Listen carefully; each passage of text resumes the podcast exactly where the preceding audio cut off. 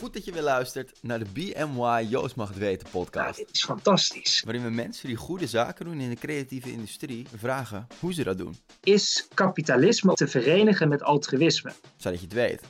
En je voordeel ermee kan doen. Dat is mooi gezegd. En onze 35ste gast is spreker en auteur. Ja, Hij studeerde rechten, daar heb je wel inzet voor nodig. speelde in die periode in onder andere GTST en Villa Achterwerk. Je probeert iets te bedenken wat er nog niet is. Deed daarna de toneelschool Amsterdam, maar stopte later toch met acteren. En dan komt plotseling komt dat licht en dan denk je, ah, ik zie Hij het. schreef een boek.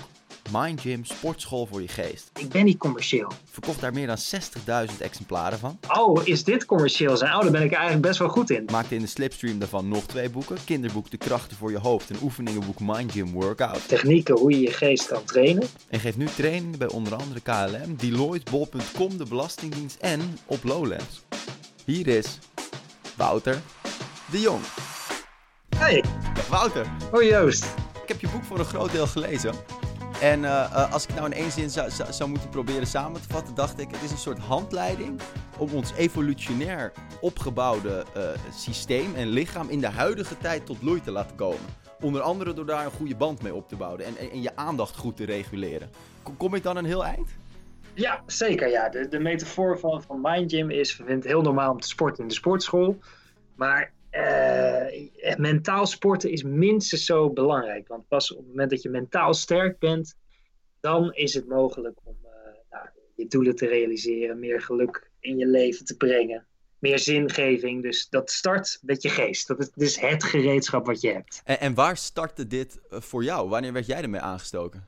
Nou, voor mij was dat eh, halverwege mijn twintiger jaren. Toen zat ik zelf niet zo lekker in mijn vel. Toen speelde ik nog. En dat spelen was ook niet meer afdoende voor mij. En toen ben ik op zoek gegaan naar technieken hoe je je geest kan trainen. En positieve. En toen kwam ik zoveel technieken tegen dat ik dacht, nou, dit is fantastisch. En dan ben ik eerst zelf veel opleidingen in gaan doen voor mezelf. En naar, naarmate de tijd vorderde, heb ik dat op een gegeven moment omgevormd tot eigen trainingen en een eigen methode.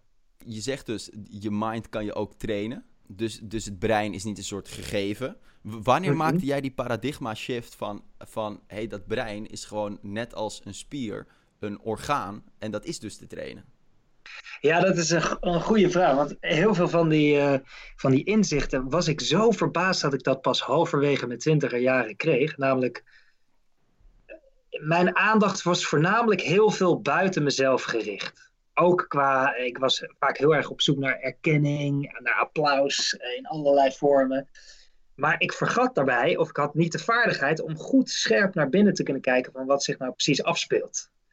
En toen ik dat leerde, toen ik daarmee in aanraking kwam, toen dacht ik, jeetje, er is gewoon een hele grote black box in mezelf, die ik jarenlang heb veronachtzaamd, wat ik niet heb geleerd. Dus ja, dat was halverwege mijn 20 jaar, dat was ook eh, grappig. Ik had een vriend, had ik een meditatietraining cadeau gedaan.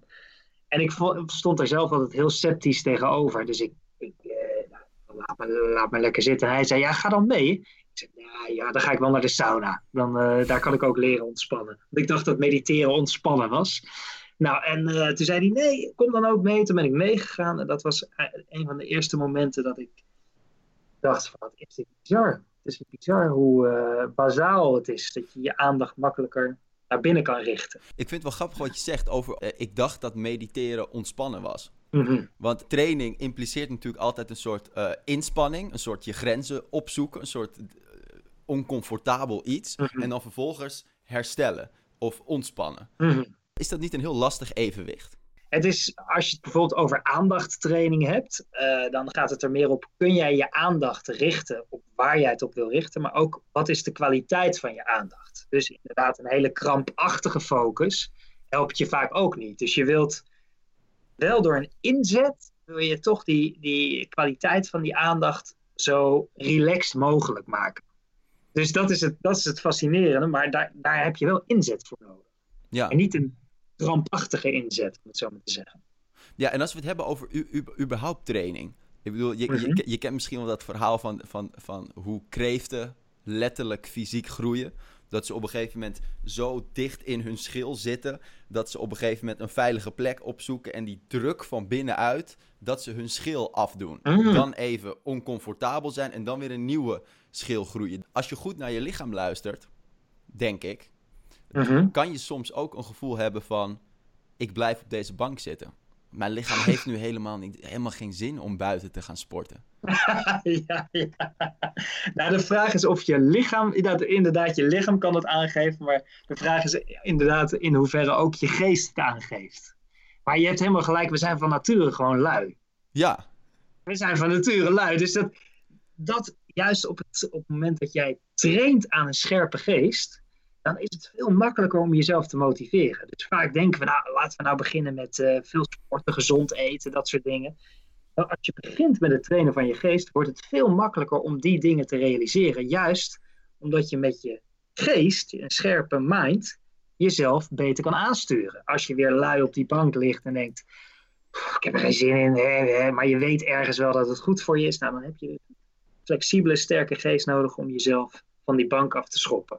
Ja, dus een beetje jezelf leren kennen, eigenlijk.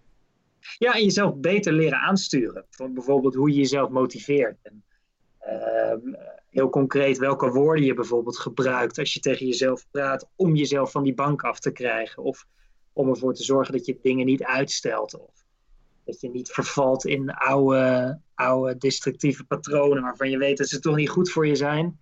Maar waarin je nou, veel snel verliest. En dat kan zo simpel zijn als bijvoorbeeld te veel op je telefoon kijken. Dat is ook zo'n ding dat we allemaal wel herkennen en soms niet willen. Maar dan missen we soms het gereedschap om dat wel te kunnen. Want jij als kenner, jij hebt natuurlijk dat, dat, dat, boek geschreven. Het is, het, is, het is geen te dun boek. het heeft wel uh, massa en er zit veel in.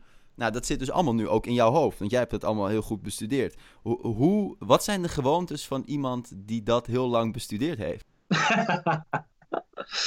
Uh, nou, voor mij is het natuurlijk ook altijd nog een struggling. Uh, om, om te blijven oefenen en dat soort dingen. Maar wat, wat mij heel erg helpt, is het, uh, het aannemen van gezonde routines. Dus ik heb bijvoorbeeld een hele duidelijke stelregel. Ik mediteer elke dag. Al is het één minuut, ik doe het gewoon elke dag. dus dat betekent dat als ik naar bed ga en ik heb het nog niet gedaan, dan doe ik het op mijn hoofdkussen, bij wijze van spreken. Dan ga ik daar zitten en dan ga ik daar mediteren. Dus ik heb een paar hele duidelijke regels voor mezelf. op het moment dat ik elke dag moet denken, ga ik dat nou wel doen of ga ik dat nou wel niet doen? Ja, dat, dat vergt natuurlijk heel veel energie. Je had het net al even over die smartphone. En het, het, het, het viel mij op. Uh, jij mailde snel terug. Mhm. Hoe ga jij dan om met die war for attention, die, die, die, waar je het net al over had? Dat, dat, dat die smartphone toch aan ons trekt? Ja, dus ik, ik heb. Uh, ik, ik check mijn mail niet op mijn telefoon. Dat, dat één. En twee, uh, probeer ik het te minimaliseren tot één à twee keer per dag. Hmm. Uh, het mailen. En meestal doe ik dat dan uh, op een moment dat ik weinig concentratie heb. Dus ik schrijf vaak achter mijn computer. Als ik, als ik iets aan het schrijven ben dan, en ik merk, hé, hey, ik zak even in, ik even pauze. En als ik daarna denk, nou, ik heb niet meer zoveel concentratie, dan pas ga ik mailen. Elon Musk, en dat valt, valt wel een beetje samen met wat, wat jij ook in je boek schrijft. Die, uh, ik zat een podcast met hem te luisteren. Uh, nou, niet met hem natuurlijk, maar waarin hij zat. Helaas nog niet met hem, maar dat komt nog. hij, hij, zei: wij, zijn geen slimme intelligentie die de domme dierlijke impulsen aanstuurt, maar wij zijn veel meer een dom, limbisch-achtig apenbrein. Mhm. Waar allemaal impulsen vandaan komen. En die, die, heel erg uit is op genot. Met een slimme computer eraan vast. Ja, dat is mooi gezegd. Ja. Dus die slimme computer, die cortex, is eigenlijk constant bezig met dat apenbrein tevreden te houden. Absoluut, ja. Of in ieder geval, je, je, je, wilt zeg maar, die slimme computer wil je zoveel mogelijk trainen, zodat jij kan kiezen of je die impulsen volgt. En daarin zit je vrijheid. Dat op het moment dat jij kan kiezen want soms zijn die impulsen natuurlijk wel superhandig. Bijvoorbeeld de impuls dat je wil eten. Ja, natuurlijk. Dat, dat, dat moet je volgen. Dus Schijnt nuttig te zijn. Het gaat er niet zozeer om dat, die, Met eh, dat, dat al die impulsen slecht zijn. Maar je wilt zoveel mogelijk de keus behouden of jij ze volgt of niet. En dat doe je door dat apenbrein naar zichzelf te laten kijken. Dat, uh, dat uh, doe je door die slimme computer dus te trainen. Om even een kader te geven. Hoe ik het in het boek doe, is je kunt vier onafhankelijke breincircuits trainen voor een gelukkiger brein. Of ook een brein die makkelijker je impulsen dus kunt beheersen. Dus aandacht, veerkracht, positiviteit en altruïsme. Altruïsme is een duur woord voor onbaatzuchtigheid. Nou, als je een allround sporter wil worden en je traint al die vier circuits, dan zul je merken dat je brein veel efficiënter werkt. Dus uh, volgens Harvard-professor Sean Aker, die noemt dat de happiness advantage, namelijk een gelukkig brein is ruim 30% effectiever, efficiënter, uh, veerkrachtiger dan een neutraal ingesteld brein. Dus gewoon een dinsdagochtendbrein. Dus dat betekent dat op het moment dat die geest scherp, helder, uh, rustig is, dan is het veel makkelijker om bijvoorbeeld je impulsen überhaupt te zien, want vaak zie je ze al niet. Maar als je ze ziet, om ze dan ook, om daar niet naar te luisteren en vervolgens je eigen pad te kiezen. Uh, je hebt zo'n bekende uitspraak, wat ik, wat ik een mooie vind, tussen je stimulus en je respons. Dus van Viktor Frankl, daar zit een ruimte en in die ruimte, daar maak je de keuze of je die stimulus volgt. En in die ruimte zit dus je vrijheid en je kracht en je persoonlijke groei. En, en die ruimte, die maak je groter of die leer je herkennen en toepassen door te trainen? Ja, ze zeggen dat die ruimte, wetenschappers zeggen dat die ruimte ongeveer een, een kwart seconde is. Dus dat is niet lang, Wouter. Dat is niet lang, dus dat, ze noemen het ook wel de magische kwart seconde, omdat dat, dat de ruimte is waarin je nog snel even kan bepalen, ik volg die impuls of ik volg hem niet. En door bijvoorbeeld een sterke aandachtspier te trainen, dat is het eerste circuit, zie je dat eerder. En kun je eerder bij het, uh, bij het beginmoment van die impuls zijn, zodat je die kwart seconde kan benutten. Je bekijkt het best uh, praktisch, maar ik kan me ook voorstellen dat je een best wel wetenschappelijke achtergrond hebt gehad, waardoor je deze kennis hebt opgedaan en nu zo praktisch kan toepassen. Er worden ook heel veel onderzoeken in het boek aangehaald. Um, de vergelijking tussen het brein en daarmee aandacht en het bewustzijn Mhm. uh, als, als spier zien, als orgaan zien, waar dat dan uitkomt. Mhm. Kijk, spieren kunnen we nu amputeren. Die begrijpen we vrijwel helemaal, toch? Denk je dat Ja. dat met het brein en daarmee het bewustzijn ook gebeurt? Dat er eigenlijk helemaal geen ziel blijkt te zijn dan? Oh, dat is een mooie filosofische vraag. Ja, dat ik vind dat een van de meest interessante onderzoeksgebieden, omdat er juist nog zo weinig over bekend is. Ehm, en wat ik zelf een hele interessante daarin vind, is de, is de onderzoek naar ons idee of we een zelf hebben. Dus wie denkt de gedachtes? Is er een ik die. eh, nou, dan zijn er verschillende ideeën eh, over dat, dat ik ook maar een construct is van je geest. Ja, Dat het eigenlijk niet bestaat. En dat dat ik van te, naderhand eigenlijk je heel veel beslissingen aan zichzelf toeleent, terwijl die beslissingen eigenlijk al lang waren gemaakt. Je, ik zeg dan, ja, dat heb ik besloten, terwijl je onderbewustzijn al lang dat had besloten. Maar dat vind ik wel een heel interessant, eh, heel interessant gegeven. En als je dat bijvoorbeeld ook traint en ehm, meer naar binnen kijkt, dan kun je je aandacht richten op je zintuigen. Dus wa- wat je ervaart, eh, wat je hoort, wat je ziet, wat je wat je denkt. En dan kun je wat, wat meer afstand tot creëren. En dat zorgt juist ook voor meer helderheid en dat je impulsen beter kunt volgen. Maar tegelijkertijd kun je die aandacht, of je bewustzijn, je, kun je eigenlijk ook richten op de aandacht of het bewustzijn zelf. En dat zorgt vaak weer voor een ehm, eh, ervaring van, ehm, van eenheid. Dat je, dat je, dat je, ja, dat je jezelf meer als onderdeel ziet van een geheel. Het is vaak ook wat veel mensen, eh, als ze dat ervaren, omschrijven als: oh, dat geeft me werkelijk vrijheid, omdat ik mezelf wat meer beter in perspectief kan zien. ja het is interessant. Dit is echt die, die spirituele kant. Ja. Dus dat gaat over acceptatie. Dat gaat over, over, over niet te veel identificeren met je eigen gedachten, met je eigen eh, emoties. Ja. Vriendelijkheid, creativiteit ook. Maar we leven natuurlijk toch in een kapitalistische samenleving. Mhm. Er moet ook brood op de plank komen. Eh, het gaat ook om resultaat. Zie jij dat als twee verschillende werelden? Nou, ik zie, ik zie het wel als dat, het, dat we inderdaad een, een egoïstische kant hebben en we hebben een altruïstische kant. En ik geloof dat het meer gaat over waar je op inzet, wat bepaalt hoe je wordt. Dus een van de grootste vloeken die je over jezelf kunt uitspreken is door te zeggen: Ik ben zo. Ja, Ik ben zo vriendelijk of ik ben eh, zo onaardig. Het is meer van hoe vriendelijk wil ik zijn of hoe, eh, hoeveel bijdrage wil ik eigenlijk leveren aan de maatschappij. Kijk, als je je geest begint te trainen, heeft dat heel veel voordelen ten opzichte van jezelf. Je doet je werk sneller, eh, je kunt jezelf beter sturen, je hebt meer geluk, je hebt meer veerkracht in de dalen. Dus het zijn persoonlijk hele fijne dingen, maar tegelijkertijd is een, als je lekker in je vel zit, uh, of eigenlijk in je geest, dan ben je veel meer met de ander bezig. Dus op het moment dat je veel misère hebt of ellende, dan ben je vaak volledig opgeslokt met jezelf. Je kijkt eigenlijk alleen maar naar jezelf. Terwijl lekker in je vel zitten heeft er tot gevolg dat je veel meer ruimte voor de ander hebt. Dus een betere wereld, dat begint bij een gezonde geest.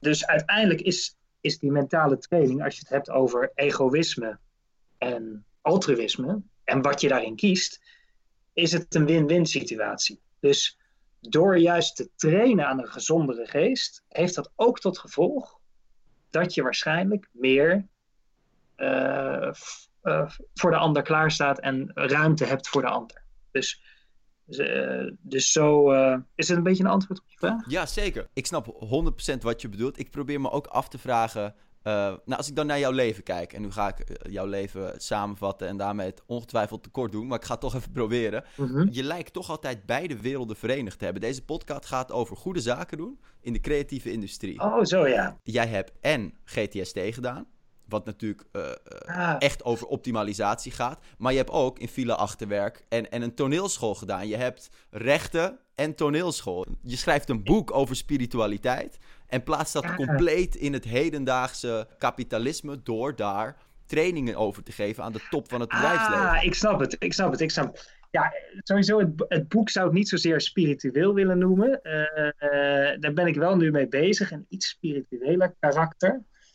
Uh, omdat dit echt heel praktisch is aangezet tot wat mensen kunnen bereiken. En spiritualiteit gaat vaak meer over het mysterieuze, het onnoembare.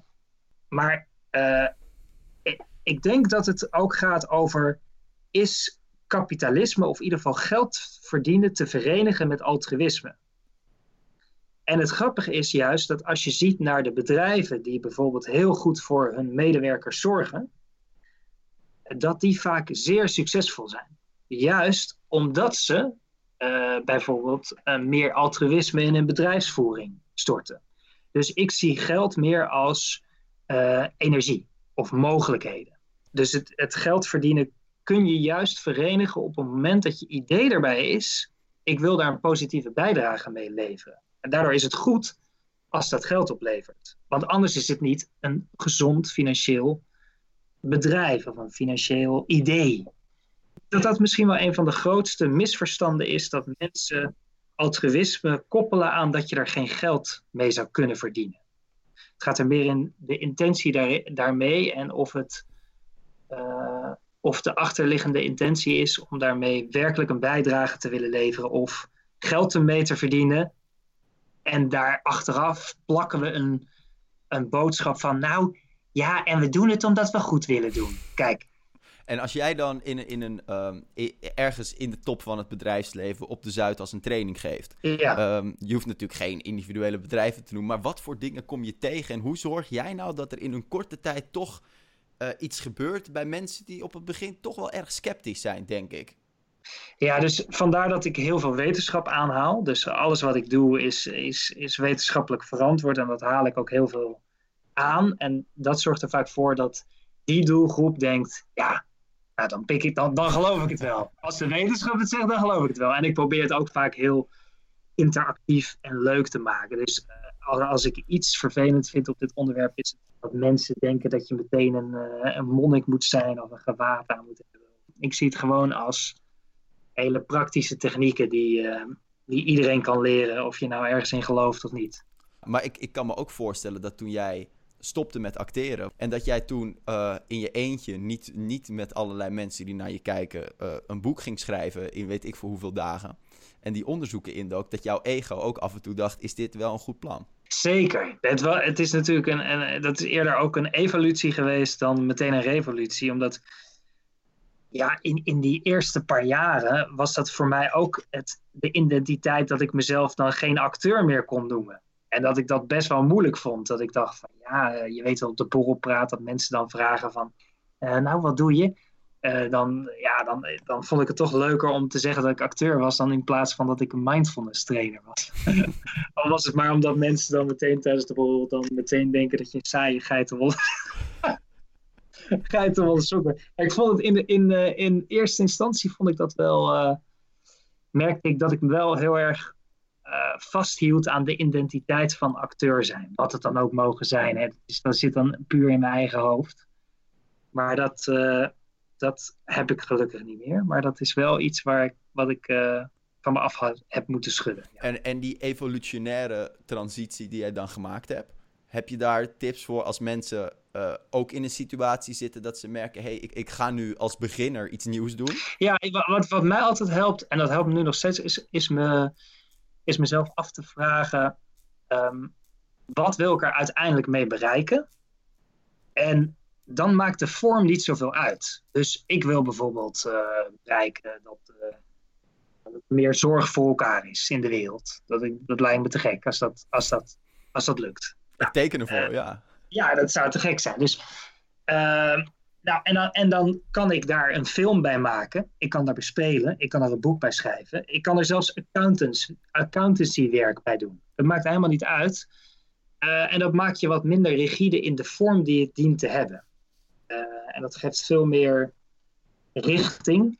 En uh, dat maakt het ook gemakkelijker om je te ontdoen van een bepaalde identiteit, een bepaald vastgeroest idee hoe je dat zou moeten bereiken.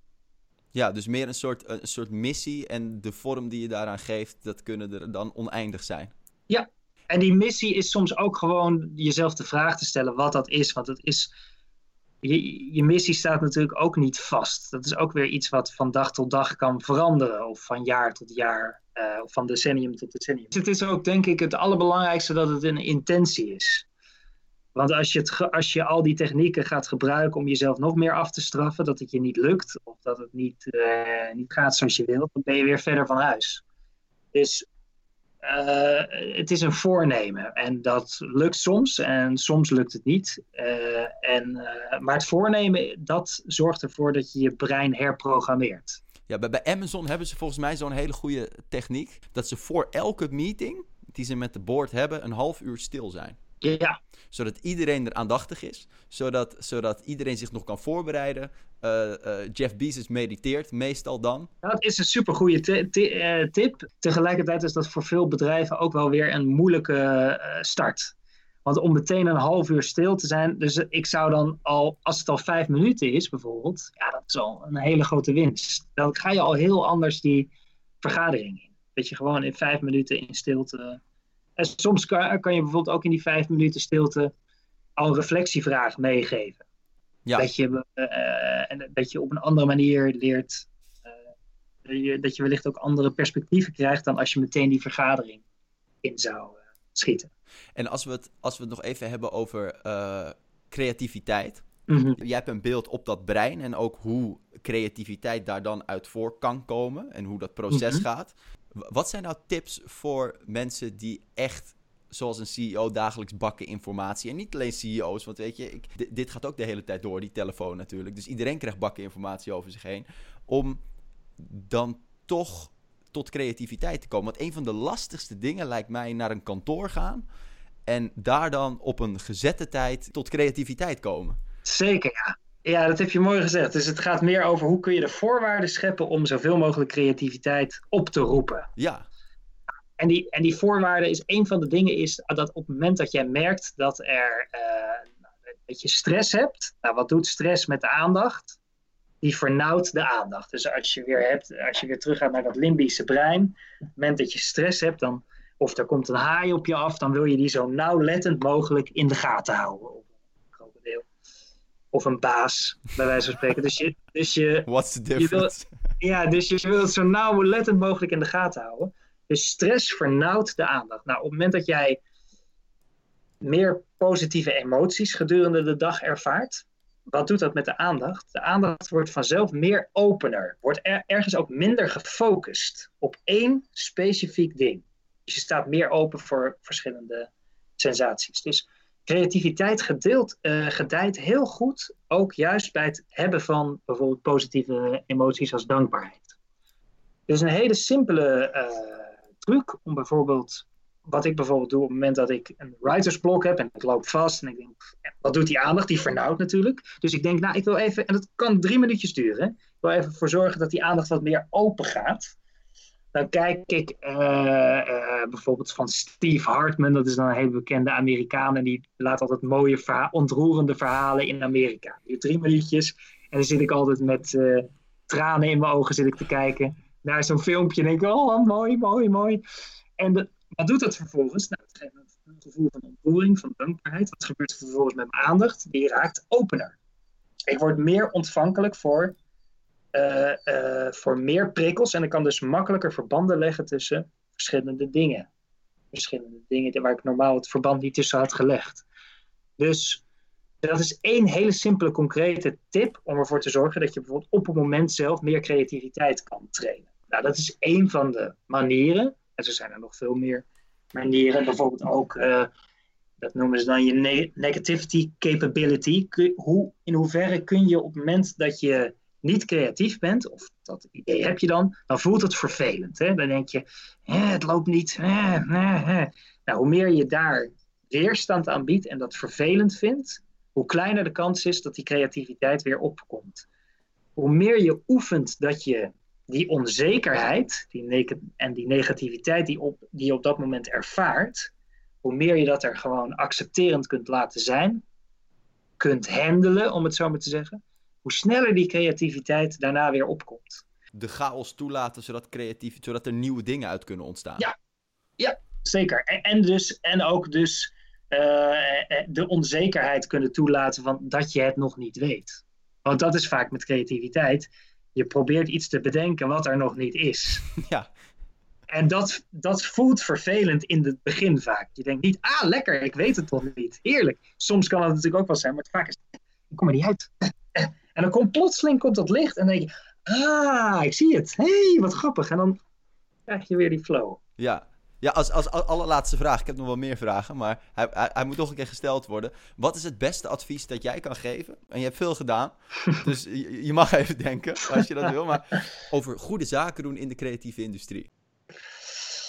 Ja, nou, dat zijn eigenlijk twee dingen. Uh, Eén, die hebben we al behandeld, de missie begin daarbij en maak dat niet te groot. Dus denk gewoon, hey, uh, is hij daarbij in plaats van uh, hoe ga ik daar snel geld mee verdienen? Die kant heb ik ook in me, maar op het moment dat ik op die manier denk, dan krijg ik vaak een stuk minder goede ideeën. Dan ga ik puur al denken aan. En dat is ook belangrijk, maar in een later proces. Dus start daarbij. En eh, wat denk ik ook een hele belangrijke is, start met de vraag en niet met het antwoord. Dus um, dat klinkt een beetje, beetje cryptisch, kan ik me voorstellen. Dus hoe maak ik het concreter? Is wees oké als je alleen nog een vraag hebt. En wees er ook oké mee, en dan hebben we het weer over die negativity capability, als er nog geen antwoord is. Dus eh, wat ik bij mezelf merk als creatief toen ik nog geld verdiende, was uh, dat ik er niet oké mee was als ik alleen maar een vraag had. Ik wilde dat vaak zo snel mogelijk doen en ik had niet het geduld om soms te wachten. Wat ervoor zorgde dat ik, dat ik uh, stomme beslissingen maakte. Die uiteindelijk uh, heel averechts werkten op wat ik uiteindelijk wilde bereiken. Dus gun je, het gun je het zelf om langer te, te sudderen op een vraag. Op een bepaalde vraag die in deze fase van je leven belangrijk is. En jij weet zelf waarschijnlijk wel wat die vraag is. En wat op dit moment voor jou een belangrijke vraag is. Dat kan natuurlijk van alles zijn. En kijk ook of je jezelf kunt gunnen uh, tijd door te brengen met die vraag. En dat kan schrijvend zijn. Dat kan reflecterend gedurende de dag zijn.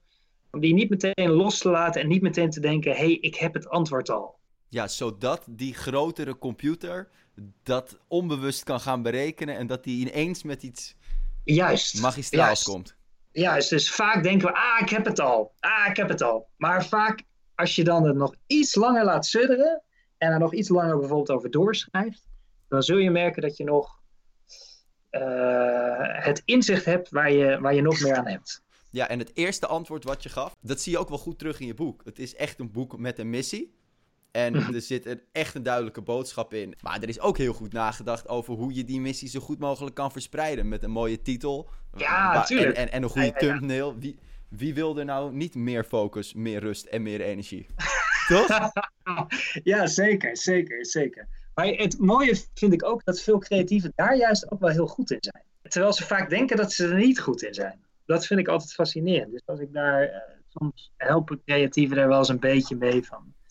En dan merk je dat door bijvoorbeeld de juiste vraag te stellen, dat ze er echt super goed in zijn. Omdat creatieven ook vaak de mogelijkheid hebben om heel empathisch zich te kunnen verplaatsen in het publiek. Dus die denken, oh, is dit commercieel zijn? Oh, daar ben ik eigenlijk best wel goed in. Terwijl heel veel, heel veel uh, creatieven toch vaak zeggen, ja, commercieel, dat ben ik niet. Dat kan ik helemaal niet. Dat is, dat is echt bullshit. Dat is uh, vaak het tegendeel is waar. Ik zei dat namelijk ook altijd tegen mezelf. Ik zei altijd, ik ben niet commercieel. Ik ben niet commercieel, zei ik. In, in mijn, uh, in mijn, in mijn twintiger jaren. Dat had ik mezelf altijd voor, volgehouden. Dat, dat ben ik niet en dat kon ik niet. En... Maar ja, zo zie je maar. Wouter, bedankt voor, voor, voor het gesprek en voor je tijd. En uh, uh, ik, ik ga het boek uitlezen. Leuk, dankjewel. Ja. Thanks. Bedankt. Dat was de BMY Joost mag het weten podcast aflevering 35. En vond je dit nou leuk? Let dan heel goed op, want we geven nu tijdelijk 100% korting op alle abonnementen op de podcast in zowel de Apple Podcast app als op Spotify. Zolang de voorraad strekt, dus wees er snel bij. Op is op. Heb een hele goede week. Blijf gezond. En tot de volgende aflevering. Ciao. Deze podcast werd mede mogelijk gemaakt door Broadcast Magazine. Naast een vakblad in print, uitgegroeid tot een breed platform aan activiteiten waarmee de slogan midden in de media alle recht wordt aangedaan. Kijk op www.broadcastmagazine.nl